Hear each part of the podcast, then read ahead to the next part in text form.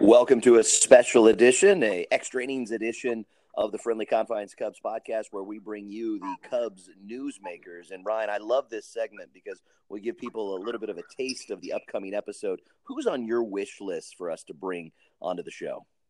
Well, we've had some amazing guests, Chad. I mean, think about it. We've had David Kaplan from ESPN 1000. We've had Mark Silverman also from ESPN.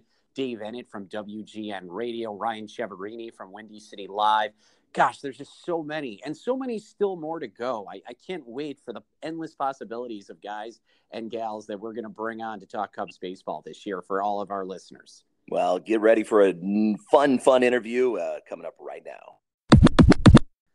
Time now for the seventh inning stretch, and we are joined by big Cub fan and host of the podcast Son of Ranto and Outside the Ivy. Also has a fan show on NBC Sports Chicago. You can catch him on the post game shows for all the Chicago Cubs games. We are talking with the one and only Danny Rockett, who joins us here on the Friendly Confines. Danny, welcome to the seventh inning stretch in the Friendly Confines with Chad and Ryan. Oh wow, I've, i feel so welcomed. That was quite the introduction. And by the way, it's it's Son Ranto, not Son of Ranto. I um, apologize, um, Son yeah. Ranto. Yes, yeah, I am so sorry. it, you, you, made it sound like a horror movie. son, son of Ranto, I've come to eat your children. Oh, that's great. That's great. Well, maybe the Cubs could use somebody like that right now, especially after what we've seen from this ball club uh, the past week or so, as they uh, are in the midst of this uh, set with the Chicago White Sox and the Crosstown Classic. Um, you know, it's interesting, Danny. I was reading your Twitter line today, and it was an interesting stat that since Ben Zobrist has left the Chicago Cubs to deal with his personal issues, the team is just 19 and 20. Now, you could sit there and say uh, you're shocked a little bit, maybe by the fact that Zobrist plays that big of a role. But are, are we maybe reading more into that? The fact that the Cubs are not as good when Ben Zobrist is not playing on this team on a day in and day out basis. Well, it's not something you can quantify, I think, through stats, except for 19 and 20. And, you know, that is a stat that you can point at and say, okay, this team has been losing more games than they won since Ben Zobrist is gone. I mean, I think if, if, uh, you know, Daniel Descalso isn't so terrible. If uh, I'd say Cargo comes in a little bit hotter, you know, I mean, eh, then maybe it's a different story and you forget all about Ben Zobrist. But I think uh, when you when you think about what Ben Zobrist brings to the team, and I mean that in the teamiest way possible, in in that he's been around for a long time, he's veteran leadership. You know, obviously a presence in the clubhouse. Uh, for years and years. Probably has got a lot of friends on the team. I'm not privy to this information, but I would imagine if you replace the, you know, somebody like Ben Zobrist with Addison Russell, who basically made your entire team make uh, take domestic violence classes all spring training long and is and provided a distraction to the baseball season. I, you know, I, I don't know. I, if it was my workplace, and one of my best friends, you know, uh, had a terrible time in his marriage and was going through it, and then he got replaced with the guy that kind of screwed up my life for the last six months. I I might not be the happiest person. So like, I don't hear anything about like bad blood in the clubhouse, but 19 and 20, you know, it's not working out. Ben Zobrist is a clutch player, gives you professional at bats. He's not here. It's a problem. They need to figure out something else. The bench is not deep at all right now. Yeah, and and of course they're still waiting on Craig Kimbrel to come back, uh, or I should say to start the season with this team. He pitched uh, in Sacramento the other night, uh, one, two, three innings, so they're waiting on him to obviously solidify the bullpen. But uh, let me ask you this, Danny: Is this team, uh, other than that twenty-three and seven stretch where they really looked really good and they they swept the Cardinals, they you know got back into first place? Is this team about where you thought they would be, or in your opinion, are they underachieving right now?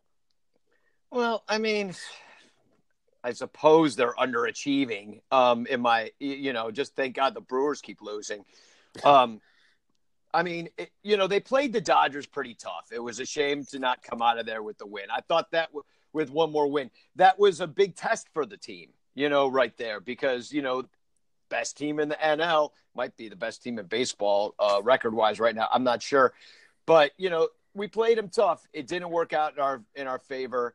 Um, the road losses are a little bit of a head scratcher right now. You they got to figure that out. I that I mean, there's a lot about this team that I can't quite figure out yet. I'm like, you know, why why do one day they can put up, you know, 10 runs and the next day one or zero for a couple of games. It's just things got to even out at some point and everything feels very streaky right now and it's hard to quantify why that is. We're talking know, with, but yeah, go ahead.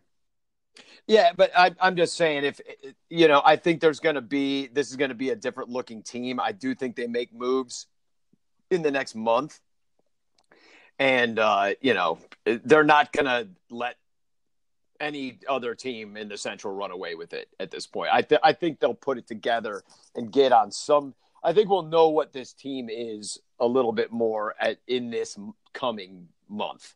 Sure, if that sure. makes sense. No, absolutely. I think it does. I think, and listen, this team is known to catch fire uh, in the second half of the season. We saw that in 2017.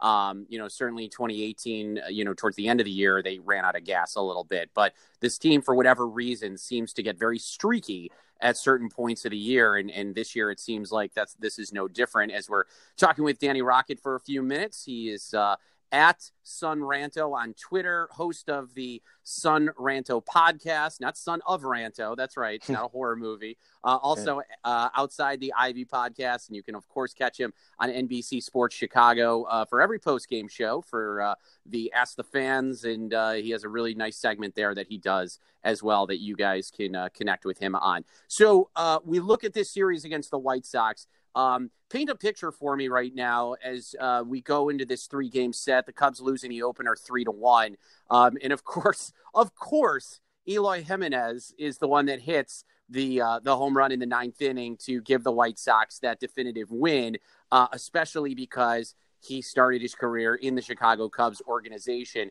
Uh, can you kind of paint the picture for me right now as somebody who is not in Chicago?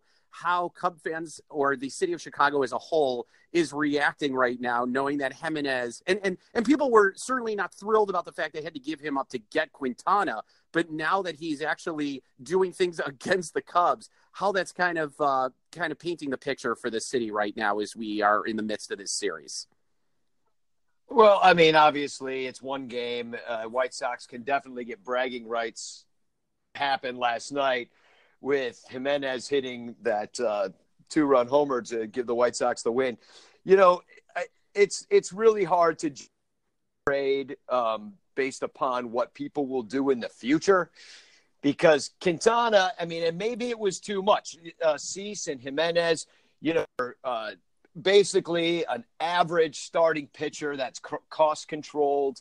You know, I, I, it's not an, it, it doesn't look but in 2017, you make that deal because you're going for it that year. You just went to the World Series. You need another pitcher on his way out the door, kind of, uh, you know, giving up home runs to everybody. You know, at, at, that time, you needed to do something. You had some injuries.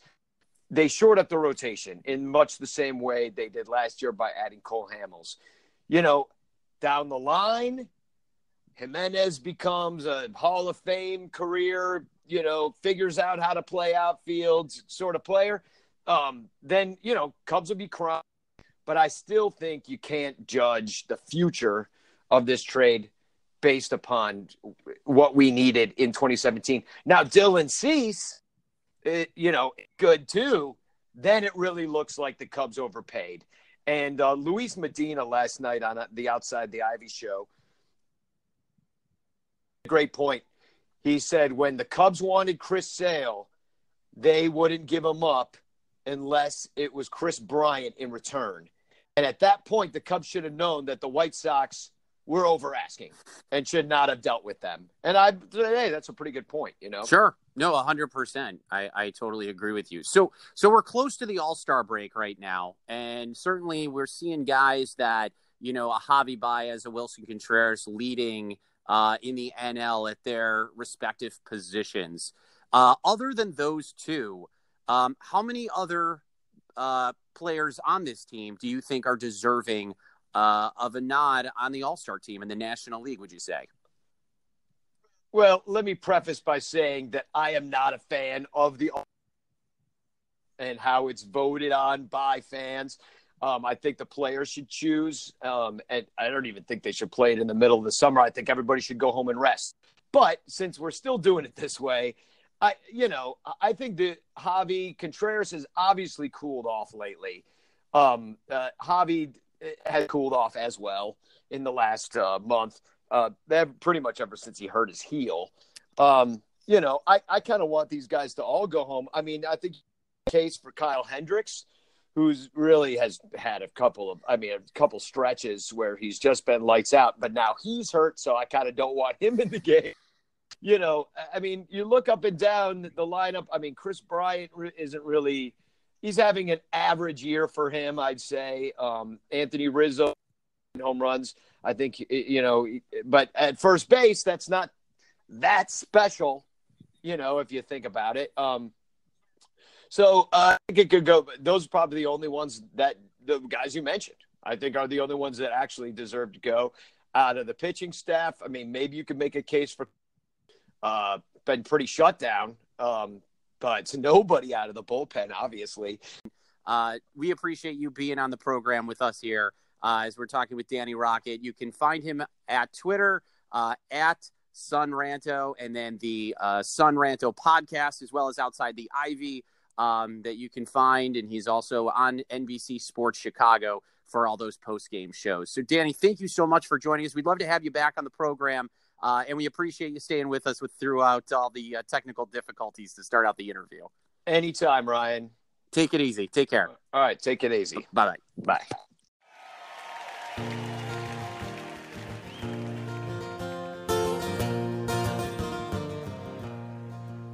Don't let anyone say that it's just a game.